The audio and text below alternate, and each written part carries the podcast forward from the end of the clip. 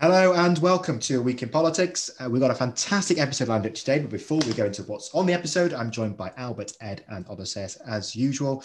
Uh, we're going to be talking about the Trump impeachment and the new hotel quarantine rules set in the UK before we get a very special interview from the one and only Jackie Weaver.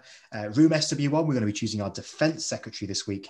And then round four of the Tim Farron Cup, sponsored by the LGBTQ Foundation, uh, where Albert will want to try and claim back a 2 2 score.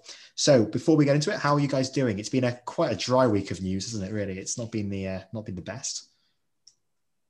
Yeah, dude. Yeah, not been much going on. No, but anyway, let's get into the news that we do have, which is, of course, the first one is that Trump has been acquitted for the second time in the U.S. Senate. He's not impeached; he is able to run in four years' time. Albert, what do you think?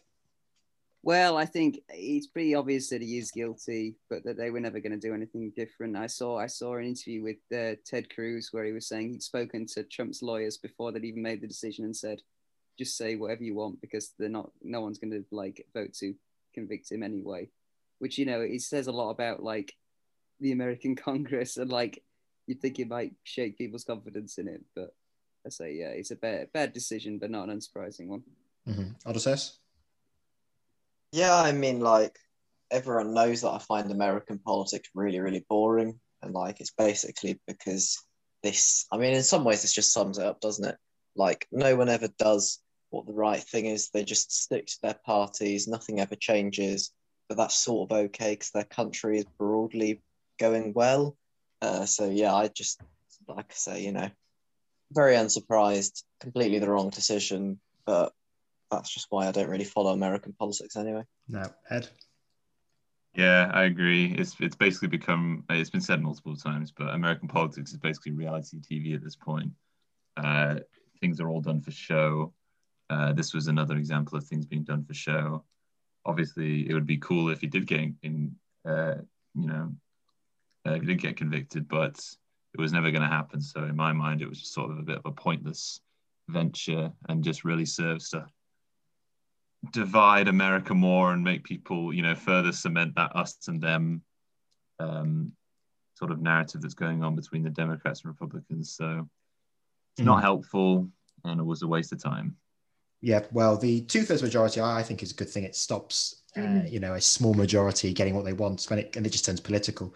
Um, but yeah, like I said, he, he, I don't know how I don't know how certain Republicans didn't think, you know, he's committed the crime. Uh, it just shows up that the American democracy is flimsy, it's fragile. Uh, Biden was right. It's just it needs sorting out massively, and it just shows when you have a codified constitution what can go wrong. This is it. This is nothing changes. It's so outdated. It's such an outdated system, and it just shows that you can't really convict someone who's wrong, and and mm. it's just sad, isn't it? Really, but like I said, I mean, like Otto says, I'll you know echo it. It's uh, it seems to be stable now. Good for a president who's staying out the limelight, not using Twitter, you know, just getting on with the job at hand. And it's actually good that you don't see American news on on the BBC website and stuff. You don't. That's a good thing that you don't see, you know, ridiculous storylines. It's just getting on with the job at hand.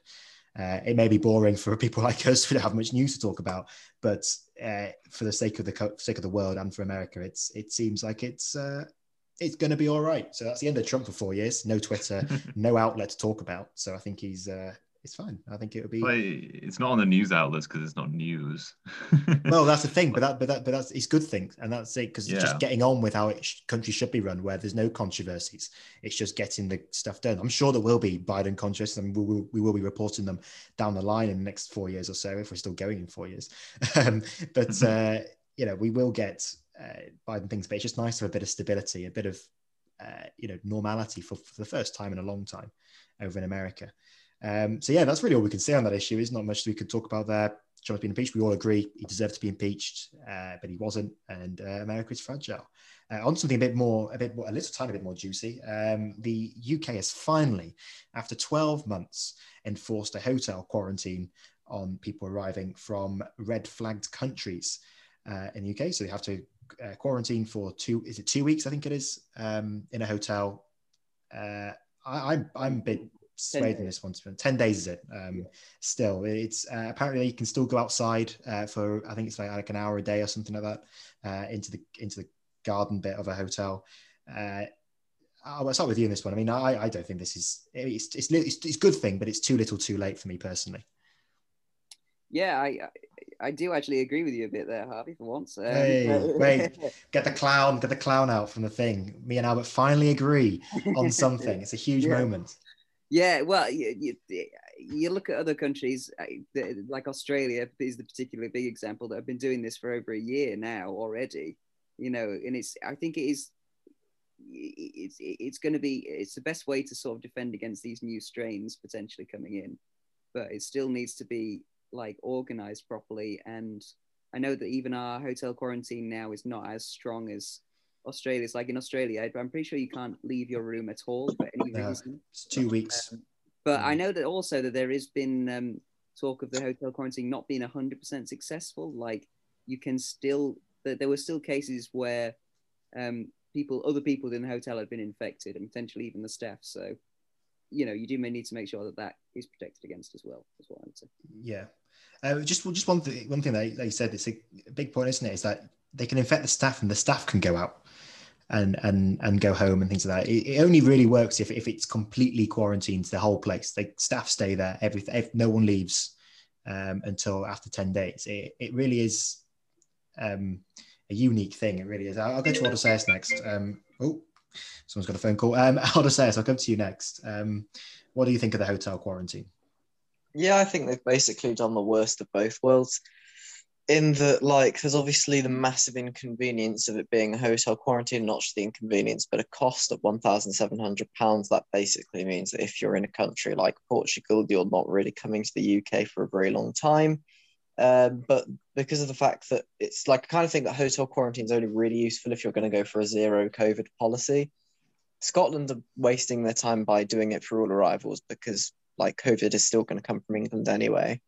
Um, I'm not really sure if I think that zero COVID is really viable at this point because there's obviously so much community transmission, and the way in which the variants are as transmissive as they are, I basically, unless we're in lockdown for like eight months, I don't really see how you're going to eliminate COVID.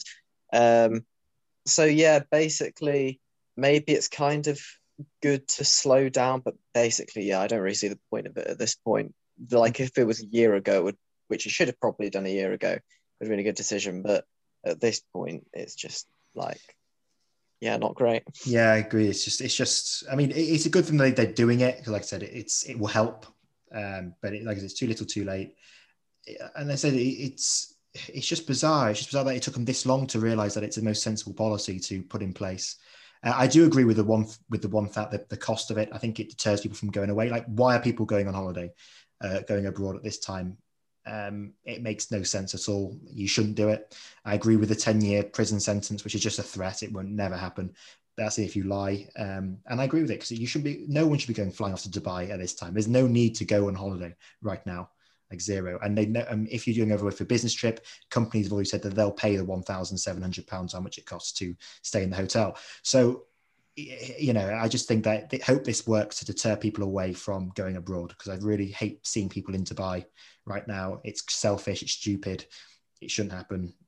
Uh, people just need to get this done for the next couple of months and we'll be out again and I'll be able to go for a nice pint in Wetherspoons. Um, Ed, what do you think? I, I wasn't gonna. I was only gonna add that it's. Uh, it seems so obvious, and it seems like we're so far behind that I just sort of, in the back of my mind, assumed we were already doing this stuff until I saw it on the news, and I was like, oh, it's like, yeah, it's just such an obvious thing. I really don't understand why they didn't bother doing it until this point. Yeah, like I said, I think I think pretty much all in agreement. This is the first time I think we've gone through two news segments, and uh, we're all in agreement.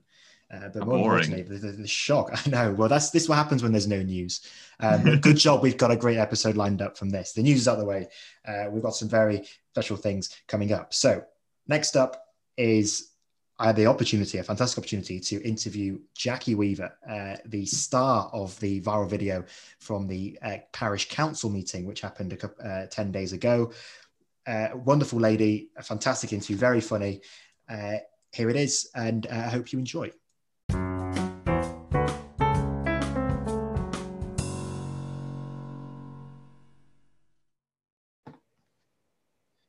So I'm joined here, and it's a it's a pleasure for us to be joined here by uh, the one and only Jackie Weaver. Jackie, how are you today?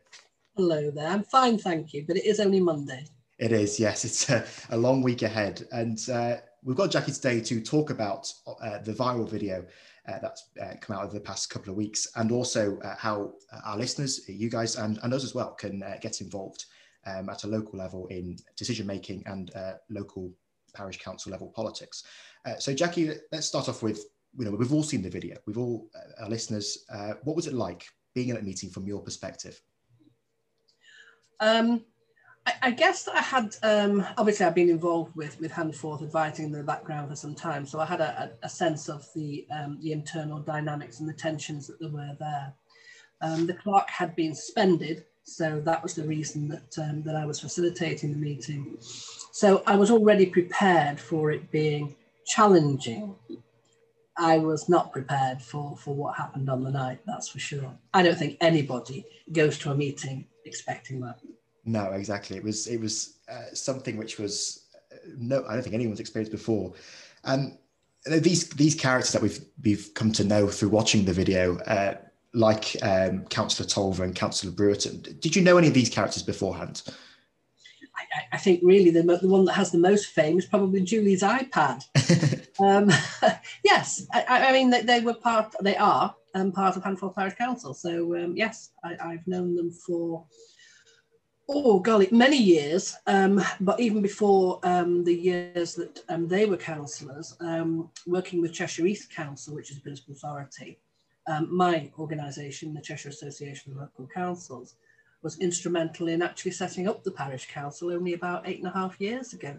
So they're still a very young parish council, although clearly the people you see on the screen are not necessarily very young. yes, um, and what is behaviour from certain councillors in there? I know there's a lot of councillors in there uh, who who behaved very well, uh, silly, so they came across as, as um, good um, representatives for their community. Uh, but some of them didn't. Was that behaviour expected from from some of the councillors? Um, it's. I don't think the level of hostility was expected. Um, but my understanding from, from various conversations and emails, etc., before was that they, they had been challenging in their behaviour before. Um, and certainly, um, I think you'll find that um, a couple of the other quieter councillors were, were interviewed at one point during the week. Um, and certainly, you can see a, a huge difference in the, the two dynamics. Mm, absolutely, yeah. yeah.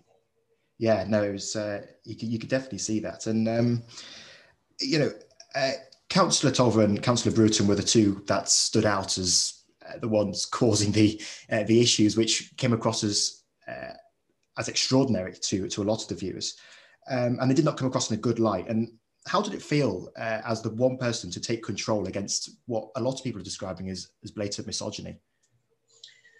I think there's two two things to to that, um, Harvey. I mean, one is how you feel at that moment.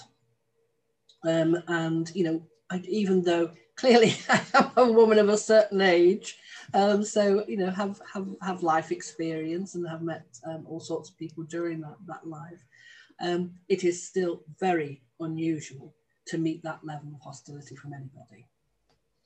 Um, my first um, my first thought was I really do think that Zoom need to make the buttons bigger on the screen so that you can hit them when your hands are shaking because it was intimidating. Yeah. There's, there's, no question about that. And then I, I, guess I went into that meeting with um, a single purpose, and that was to ensure that the voices of the three quiet councillors who had done uh, quote everything right. They'd followed the rules about how you you know how you arrange a meeting, etc., which is part of the point I was trying to get across in the um, Zoom meeting.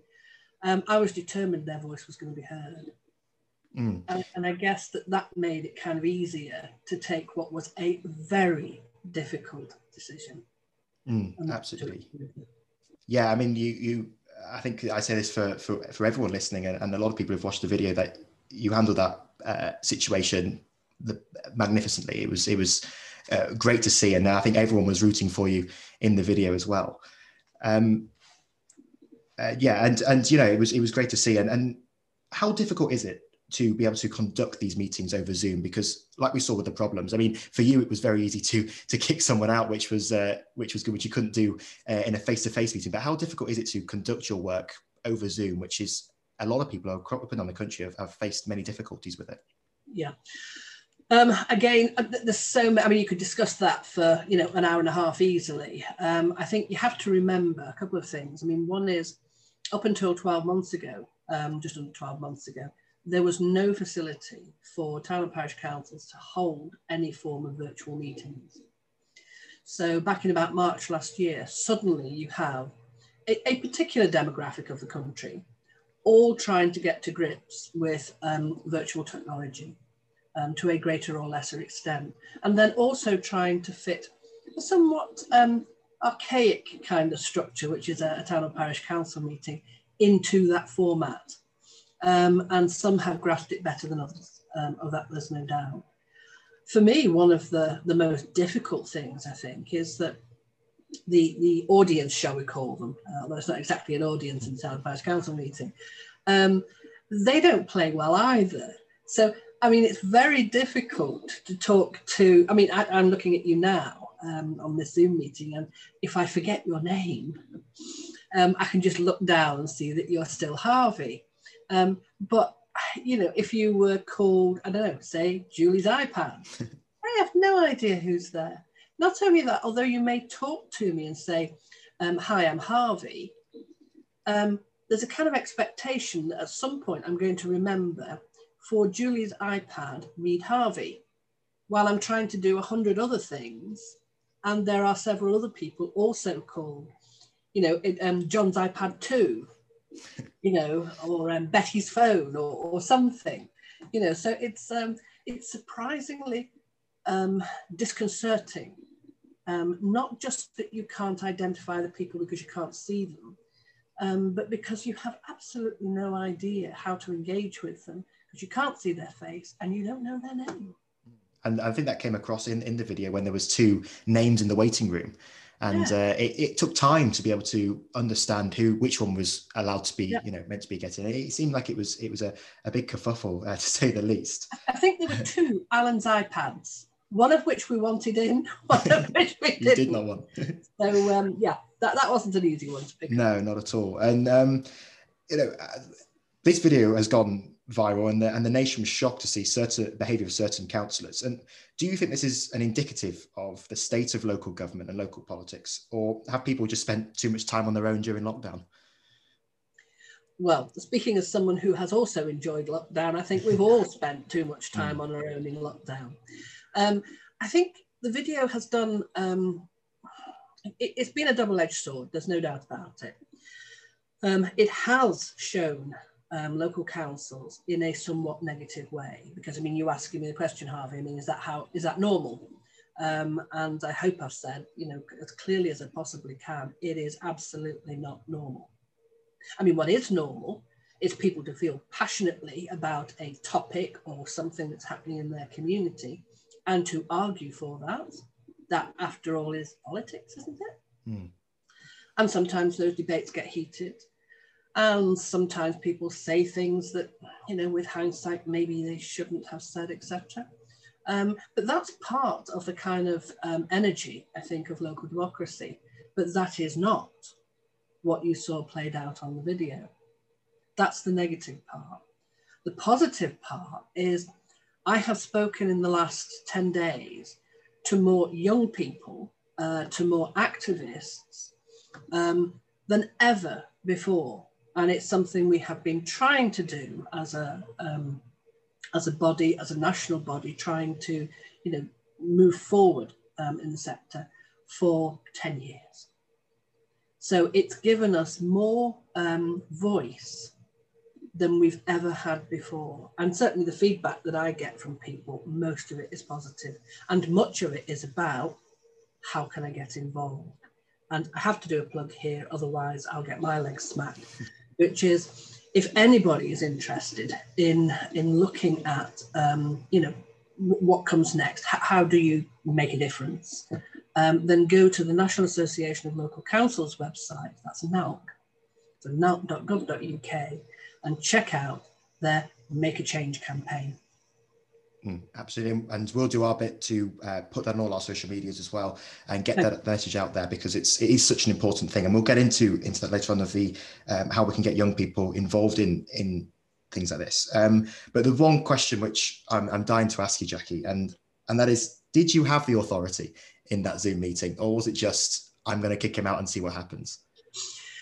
Um, I think there are still um, lawyers up and down the country arguing the point um, because I don't mean we're in um, a legal battle, um, but certainly, you know, it, it has, um, you know, as your interest is youth politics, their interest is the law. Um, and it's a difficult one. It's not written terribly clearly. You'll notice at the beginning of the meeting, the chairman, um, Councillor Tolver, does in fact himself make the point twice that the meeting hasn't actually started. Therefore, the standing orders haven't actually been implemented at the same time, we're calling upon the standing orders to affect the proceedings. So it is very complicated. And I say that's why I think you have to, um, for me, look at the bigger picture, um, which is, was it the right thing to do? And I took the view in that moment, it was the right thing to do. And if there are consequences for doing that, then we must accept those consequences. Um, but I think I would have felt, I think I would have, I think I would have found it very difficult to, to look at myself in the mirror later when in fact this video has gone viral if I'd sat there and let it happen. Mm. Yeah, it, you know, when you when you said earlier about you know your job was to take the into account the three councillors who called the meeting, and again, that was the, the main priority, wasn't it? Is to make sure those councillors get what they had called, which is a civil and organised uh, meeting to discuss the issues. And, and actually, Harvey, if, if you watch, um, you know, past the exciting bits, um, what you do get is some um, interesting, if you're interested in Handforth, um, interesting discussion about um, things like the local transport plan. Now, it isn't going to change the world, but it is going to have a material effect on the people of Handforth. So exactly the kind of thing that you would expect your average parish council to be talking about. Yeah, absolutely. And I think that's a key message to take away is, you know, it's about doing things locally. And and as much as the excitement of the video has gone viral and as much to all of our, our enjoyments of the of the behavior in there, which did make us all all chuckle, it, uh, we do need to just uh, remember that it was a local council meeting to get things done locally. And just a, a, quick question, Jackie. Did you expect this video to go viral when you were sitting there in the meeting? Was do you expect this is sitting there and thinking this this is going to go all over the internet and all across the world? People are going to be fall in love with me. Absolutely not. But again, it's an well, two things. One, it happened back on the 10th of December. That's a lifetime mm-hmm. ago. Yeah. And secondly, it's hugely interesting that the people who actually made it viral were again two young people. I mean, if it had been left to, to kind of our generation, it would just have simply sat on a website somewhere with nobody really paying much attention to it, other than people in Handforth for whom it matters. Um, but yeah, it's yeah. the well, we do. I'll take full responsibility for the for our generation to uh, to getting it viral because it was it was brilliant. And people, when we've uh, announced that you were you were coming on the podcast, Jackie, and we asked people to put questions, and the main question we got uh, was what was the thinking behind the brilliant Britney Spears uh, remark that you made?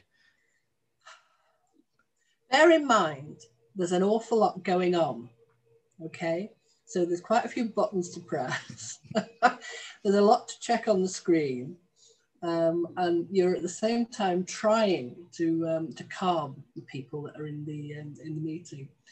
And I was trying to make the point that um, it was all very well for um, Councillor Tolver to call himself Clark, but that did not necessarily make him Clark.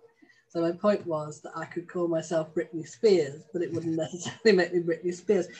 And I was because I again am of a certain generation, I was desperately trying in that moment to think of a, a young um, pop star, a pop there you go, pop star that was different to me. I wanted her to be young, slim, blonde, you know, fit all those kind of things. And the only name that could come to mind was Britney Spears. Well, I think it's it was a brilliant comment and definitely made uh, made me chuckle when you said it, and um, you know, it was fantastic. And I think in, in itself, I think people will be saying that um, call me Jackie Weaver from now on. I think that's uh, brilliant. Uh, the message that you've done, and um, yeah, that was that was fantastic. And, and you know what, like you said uh, throughout this, is that uh, you know young people have have got involved since this video's gone viral. They've put the video online. Uh, they've you know been interviewing you, talking to you like we are today, and, and we're fascinated by it, and our listeners are fascinated uh, by you and the video as well. And how important is it to get young people uh, involved in in parish council level of changing the communities that they live in, rather than getting involved in party political, taking it away, just getting down to the nuts and bolts of let's get something done for our community. It's hugely important. Um, and it, it's quite interesting from, from my perspective as well, because um, over the years, and we're looking at the last 15 years, I'm not just talking a couple of years, um, there have been lots of initiatives, um, you know, trying to engage with young people. Um, so I guess, oh, 15 years ago, it would be what can we do for the youth? Um, and the answer was always, let's give you a skate park. Um, and you know that seemed you know that seemed to be what everybody wanted. So I'm, I'm, sure we've got skate parks up and down the country that probably don't get used at all. We then tried um, the um, an extension of the youth parliament. Um, so we would have a youth council within a council, um, and that that met with limited success. It really needed somebody in each council with passion to drive it. Um, so we've kept looking for ways to encourage young people to, to come forward to parish councils. Very limited success. And part of the reason is we don't know how to talk to each other. And by that, I mean young people in their communities don't know how to talk to the parish council, and the parish council does not know how to talk to young people. Um, and as we've tried to facilitate some kind of joining mechanism, we, we, we failed um, because I think that both sides see the other side as intimidating. Mm. It's um, yeah, that that is that is a big problem. So from that, Jackie, and, and your perspective as and, and, as a podcast, how can we encourage people uh, and work with you know uh, councils to get more people involved in in local community level, like uh, like Handforth Parish Council? Well, I think sometimes it doesn't have to be a direct approach. Um, I, I, mean, I remember a long time ago saying, you know, in, in part, you've got to kind of try and meet each other part way. Um, and um, I was interviewed um, the other evening by, um, I can't remember his second name, but Dan from the Princess Diana Trust. Um, and he'd worn, he'd worn a, a, a, jacket and a shirt. Now I could tell that, that wasn't his normal way of dressing, you know, I mean, because he's, he's young. Um, but he'd clearly done that in order to make me feel more comfortable. And it does. So it's even this, even little things like that that kind of show I'm actually trying to take a step towards you. Meet me. The other thing, of course, is that you don't have to go direct to the parish council. There will be parish council um, events organised in your area. Participate in them. There'll be the opportunity sometimes to feedback electronically, participate in them. You might even find that your parish council would be enormously grateful for somebody young, and for young also seems to imply um, media savvy and um, IT very literate, okay, bit of judgment there, um, approach one of the councillors. You know, that there'll be a councillor on that council that actually is easier for um, the youth to approach than some others start with one. Mm, it's a yeah. Again, that's really really important. And do you think there's a an opportunity for young people to actually sit on a, a parish council and and really get involved in making the decisions uh, for their local communities? I think it comes with a challenge. I mean, sometimes it does not go well. Um, we have some parishes that are um, central to um, university areas if you know what I mean, and, and attract a fairly high um, student um, representation. But of course, what happens is students go on holiday. So for three months of the year, they're not available to the local community. And then at the end of their three or four years, they leave. So it doesn't always work. Um, but you know, if, if you have a a real community interest, you know, perhaps you know you, your family have um, links to the community that you're in, and you know you want to change that. Um, I'm not saying that you have to live there 52 weeks of the year for the rest of your life, um, but but if it's a transient kind of uh, relationship, maybe a parish council isn't quite the right way of getting involved. But if you care about that community, it may well be. Mm, that's a really, really uh, important message there, Jackie. So thank you for that. And like I said, we'll encourage all our uh, listeners to get involved in um, in politics and decision making in, in, any aspect. You know, parish council to higher up in, in party politics. It's really important to get involved and and make a difference to your beliefs and what you what you believe in. Um, I think that's a really important point, Harvey, because um, certainly you can join. A, I mean, parish councils are by their nature apolitical. Um, so it's a good place to have a grounding in local democracy where you are able to decide what your voice is going to be. Um, I'm not speaking against um, party politics, but once you are involved in party politics, then there will be other considerations that you need to take into, into account. But at parish level, you can, in effect, you can find your politics. Mm, that's a yeah, it's a big question. I mean, I'm involved in in party politics, and uh, a lot of our listeners are, and, and, our, and my co-hosts um, are as well. And it is something which is completely different to yes. being involved at an apolitical level. And I think an apolitical level is something which a lot of young people should know about because it's something different. It's it's a different way. It's decision making rather than getting involved in the in policy and left or right. And and, and it's yeah. it's something which yeah definitely we are going to encourage. And and I know Jackie you are as well. And just finally, Jackie, to finish on, what's next for for you and um, the thing are you going to are you enjoying the work that you're doing at the moment or are you going to go and help uh, the struggling boris johnson um, sort this sort this out in uh, in london um, I, I, I, don't I don't want the hesitation to, for, um, to make you think that I'm actually considering the two options. that wasn't um, that wasn't where I was coming from. What I was thinking was that I mean the last two weeks, uh, I, I, was going to say two weeks. It isn't even two weeks. About ten days has been twelve hours a day, seven days a week. Um, and it's been mad. But the offers that have come in, you know, like to talk to people like yourself, um, I've been invited to speak at the National Union of Students. Those kind of things, of course, we, I, of course, I want to do. Of course, I want to be involved in. So it's been very difficult to kind of wade through what you don't want to do in order to find what you do want to do. So going forward, no. Um, I personally, um, party politics isn't for me um, mainly because I guess I'm one of those people that finds it difficult to make up my mind. and I like some of the things that one party has and some of the things that the other party has. So I would not be a particularly good um, candidate for the um, for a new prime minister, for example, if we were looking for a new prime minister.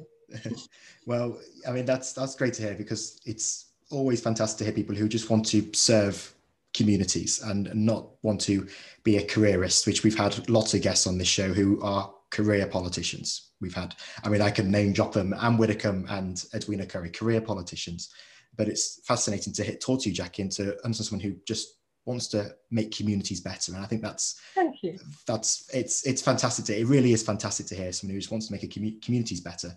And it's something which we don't get a lot these days in in the world of of, of politics because it is it is politics in its own way and and and it's just something we don't get. So uh, jackie thank you for for everything that you do. Uh, thank you for the, the joy that you've given us for the past uh, 12, 10 to 12 days or whether how long it's been of, of this video because I've watched it countless times and I think I know our listeners have as well and it's been it's been wonderful it really has. And and thank you Jackie for joining us today and um, I wish you well for everything in the future as well. Thank you Harvey. It's been a pleasure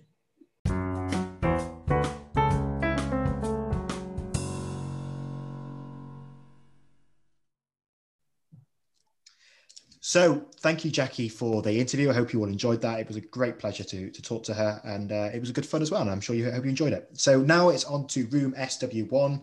Uh, we've done all the, the big ones now. We're getting into the, the nitty gritty um, cabinet positions. Uh, we're now going to Defence Secretary.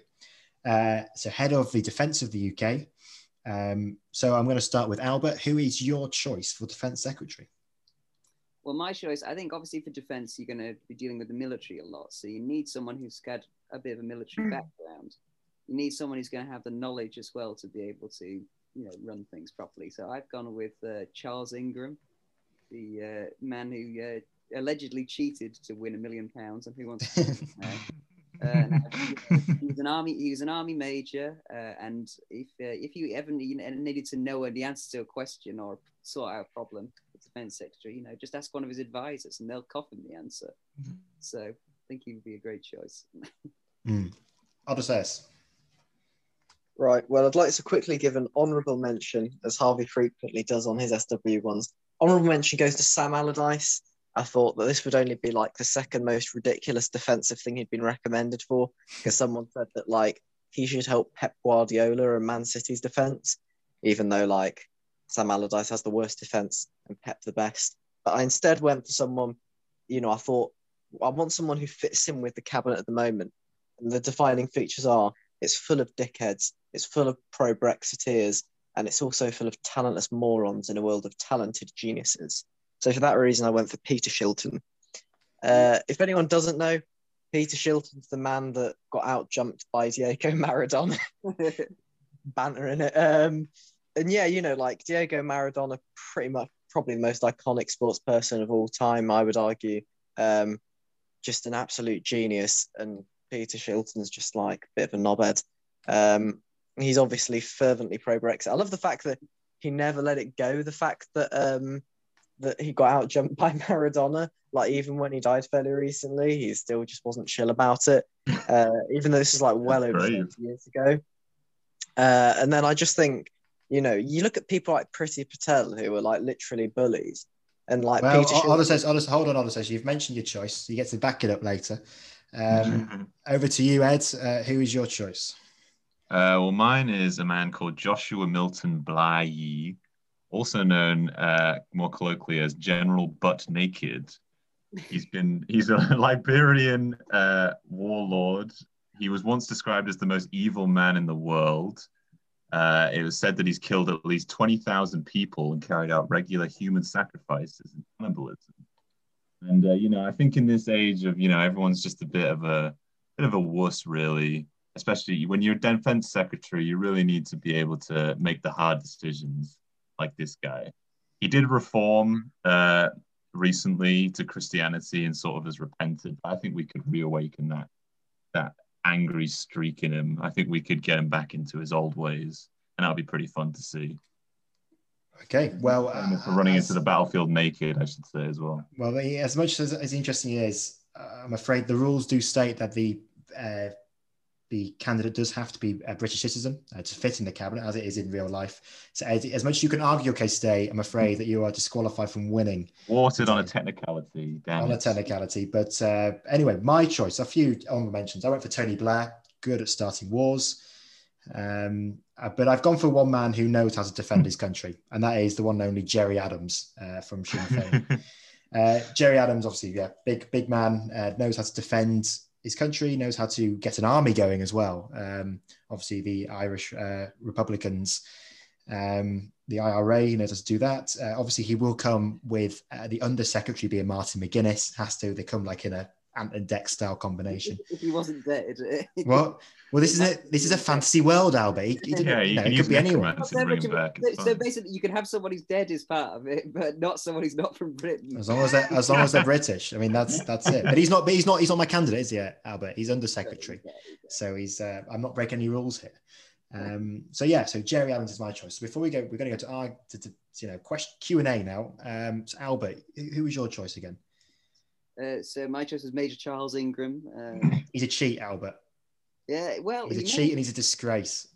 It's debatable. It's, it's up. It's up in the air as to whether you know. You know, if you saw the, the drama quiz, you know, it's potentially up in the air as to whether he was actually. But it's not though, is it? Someone was coughing when the answer. It's not coincidence that someone coughed when there the was answer. lots of other coughs as well. were lots of other coughs. Maybe he, maybe he was just really clever. You know, we Nick can't. Well, actually, I've, I've I've got a question for Albert, which is, um, you know, as someone who can be in the mind of Charles Ingram, because I'm someone who's well known for cheating on quizzes. You know, I know, I know, I know how his mind works, and I know that I'm a complete moron. Uh, so if I wouldn't trust myself as defense secretary, why should I trust Major Charles He's really clever. Thank you. he? Odysseus, I'm I'm with you on this one. This guy is a moron. He's a cheat. The thing is, I'll say, is, when you don't trust yourself in a quiz, you look up the answer. So I think Charles Ingram would have the foresight to think, you know, he'd doubt himself and then he'd think, I should consult with other people. See, that's the trouble. That's Yeah. the trouble is that he wouldn't consult Rather with other than- people. He would consult on history. And Yeah, I think that you can't consult when you're defense secretary on history. You'll end up going back into Iraq.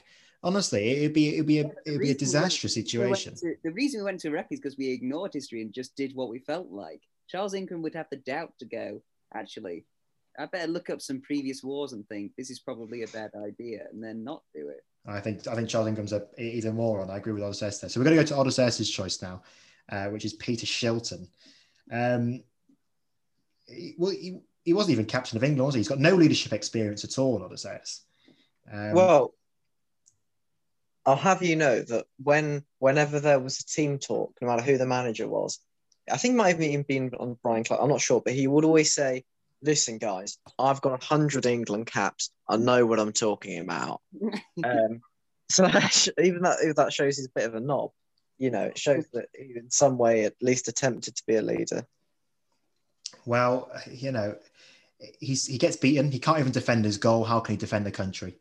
Uh, well, he did defend his goal. well, he didn't. I mean, the ball went straight over his head. It, it was I his like- fault. I like Um, mentioning his lack of, you know, uh, military experience. And exactly. Yeah. apart from Ed's choice, you know, there is there's little real military, British military. Whoa, hold on there, Albert Jennings. My choice of Gerry Adams has got more experience military than everyone's combined. Well, maybe not Ed's, but Killing- Ed's, killing- Ed's killing is British. blacklisted. Killing British members of the military. Did he? Did he? Did he? Did he control? Did he have control over over a military? Yes. Did he? Did he? Did he get an army to fight? Yes. And I'm not. I'm not on about fighting. He. It was more about defense. You know. I. I think he wanted a uni- unification of Ireland as much as that's a, a bad idea in itself. Uh, but Gerry Adams wanted uh, unification. And I think this is a fantastic idea to get Gerry Adams leading the charge to reignite the British Empire. Now, this is something which I'm a, a big fan of. The uh, you know reintroduction of the British Empire, reclaiming lands. Gerry Adams knows how to do that. Everything will be on time because he knows how to fit a timer. Um, and I think it'd be it'd be great. I think Gerry Adams is, is the is the ideal choice here to win. I think uh, we've also we've already got uh, lun- terrorists esque lunatics in there, uh, such as uh, Piers Corbyn and uh, Ed Miliband.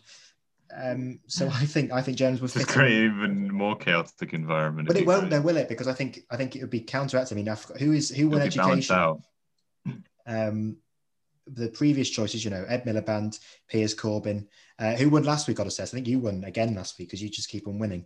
Was it Tim Martin last? It was Tim Martin, wasn't it? So Tim Martin's in there as well. Uh, I think he'll be. It add to add to it all. I think you know, he's a brilliant choice. Um, I think that the main problem is that he, he was involved in a campaign of violence against the British military, which which is what the, the defense secretary's job is to like crush. and but Albert, if you can't beat him, you join him, and that's what Gerry Adams would do.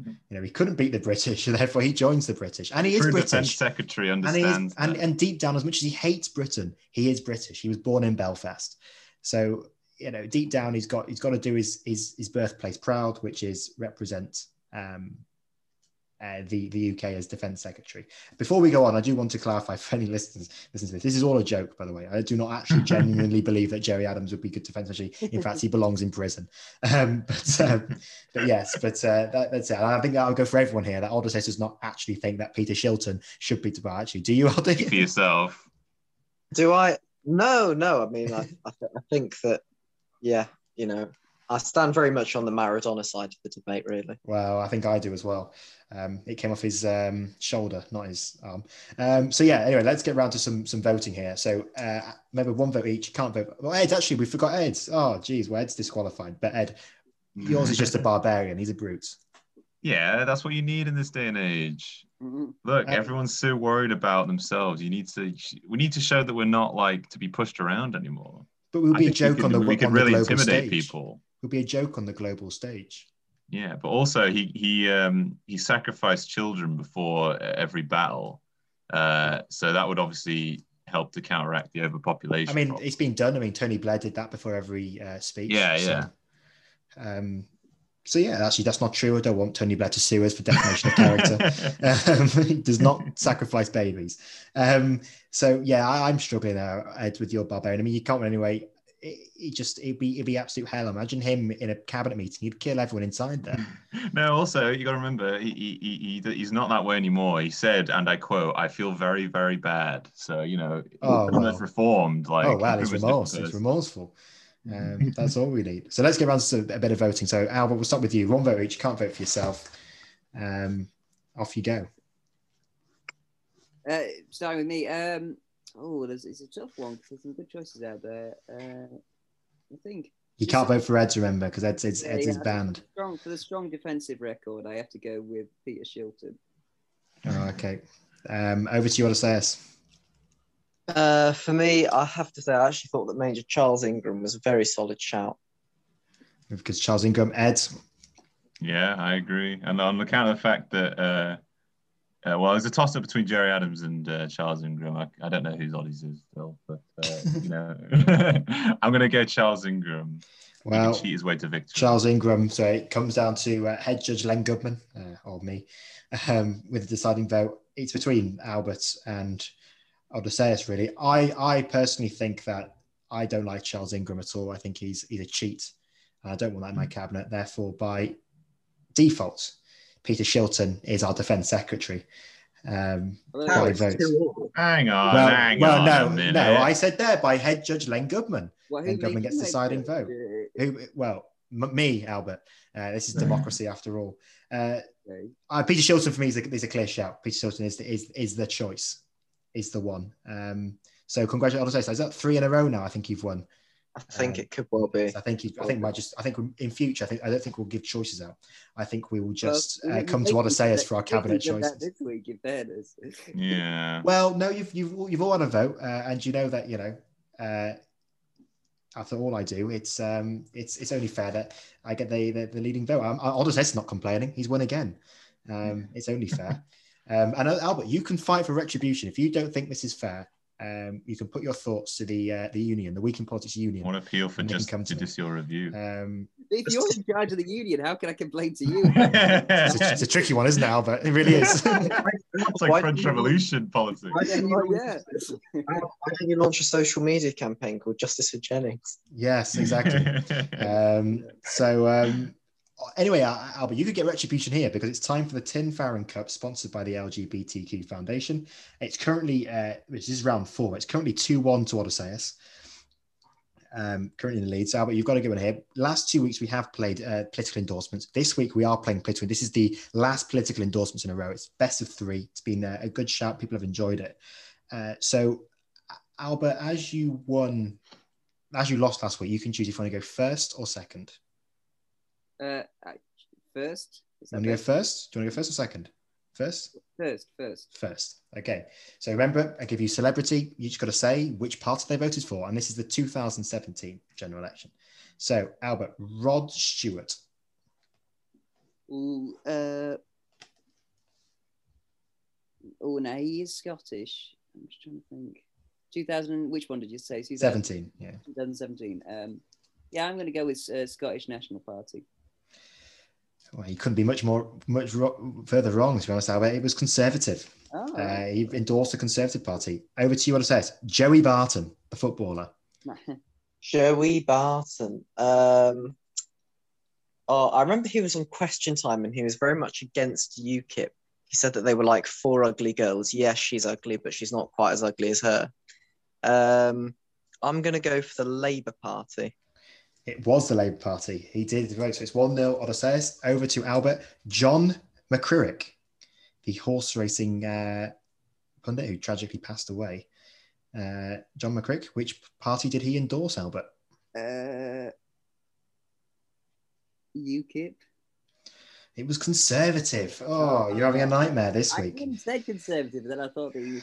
Now, this is an interesting one. I'm glad he went second because this is really, I put this in for him. Yanis Varoufakis, the former Greek finance minister, endorsed a political party in 2017. Which party did he endorse? I mean, you couldn't mention Yanis without me just throwing in that I once saw him in a cafe in Thessaloniki, but there uh, you go. uh, I'm fairly sure in 2017 it would have been the Labour Party. It was the Labour Party. Yeah, he did endorse the Labour Party. I don't know why he's getting involved in our politics, but uh, I guess we was the EU at the time. So uh, that's over to you, Albert. You Remember, you're still in this. It's not over yet. Bob Geldof. Oh, um, You are struggling here this week, aren't you, Albert? You're, you're panicking. well, it's because it's because he's really pro EU. Um, Well, there's only one party that said bollocks to Brexit, didn't they? yeah, I- I'll go with Lib Dems then. It was the Lib Dems. Uh, Oh, you just gave him that. Well, you know, it's. I'm- Uh, I'm- I'm- I didn't actually tell him it was Lib Dems, but you know, I'm giving him a choice. I'm Lagging giving him a behind, choice. come I was gonna Yeah. go with Lib Dems. Oh, Desaias, over to you. You could you could tie this up right no, now. I'd be winning 3 1.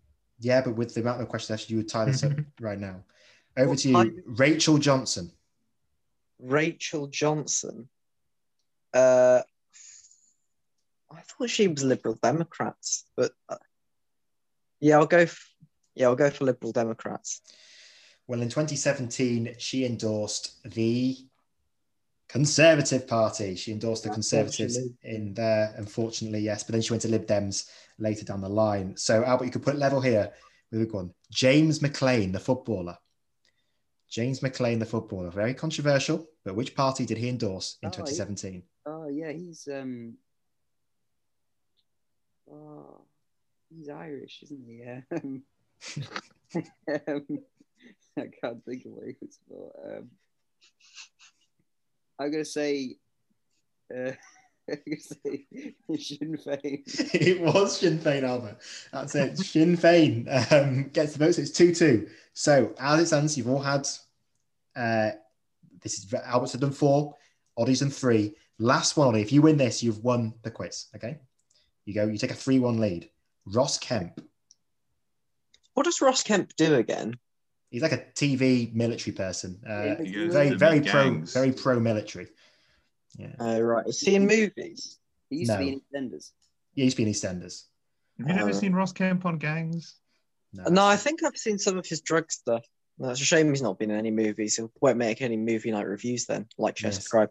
Um, I think nice. Ross Kemp, uh, he's very like, yeah, being very pro-military in that. I reckon he could be a conservative.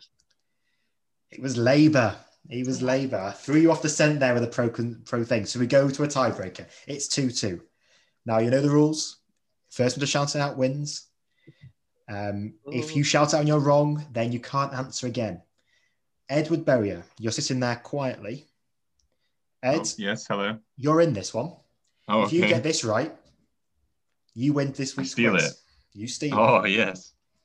You got to shout it out. Remember, you're facing against Albert and Odysseus. It is all to play for. My heart's If pounding. none of you get it right, I win. That's how it goes. Like last week, I'm playing in this in this quiz. I want to win, but I can't take part. So therefore, I have to over your own failings. That's You're how like I get to win dealer. this quiz. Basically, yes. Um, so here we go. Fingers on buzzers, or first one to shout it out. Danny DeVito. Labour. Ed wins. Ed Yeah! shouts out Labour. Ed takes the win. I actually huge. knew that one as well. Wasn't it good? Massive. oh yes. Ed wins. It is now. Odysseus two. Albert one. Ed one. Ed's in it. So Ed, how do you feel to be level on points? with Oh, this is the best feeling I've ever had. What, after you won, you won. You've won a quiz. somebody. You've won a quiz. Uh, Yeah, yeah, that's true. Actually, I have. Why am I only on one feeling. point then? Well, because that was this is a new quiz, Ed. You got to keep up. Oh, okay. This, is, this Um, is sponsored by the LGBT. yeah, exactly. So, Ah, okay, uh, okay. so there we go. So Ed, you've won this week's quiz. Next week we're going to come back with a new game because this one's sort of run its course. Um, but anyway, thank you to Albert, Ed, and Odysseus for joining today. Uh, we're back next week. Thank you to Jackie Weaver for the interview, and we'll see you all next week. Thank you.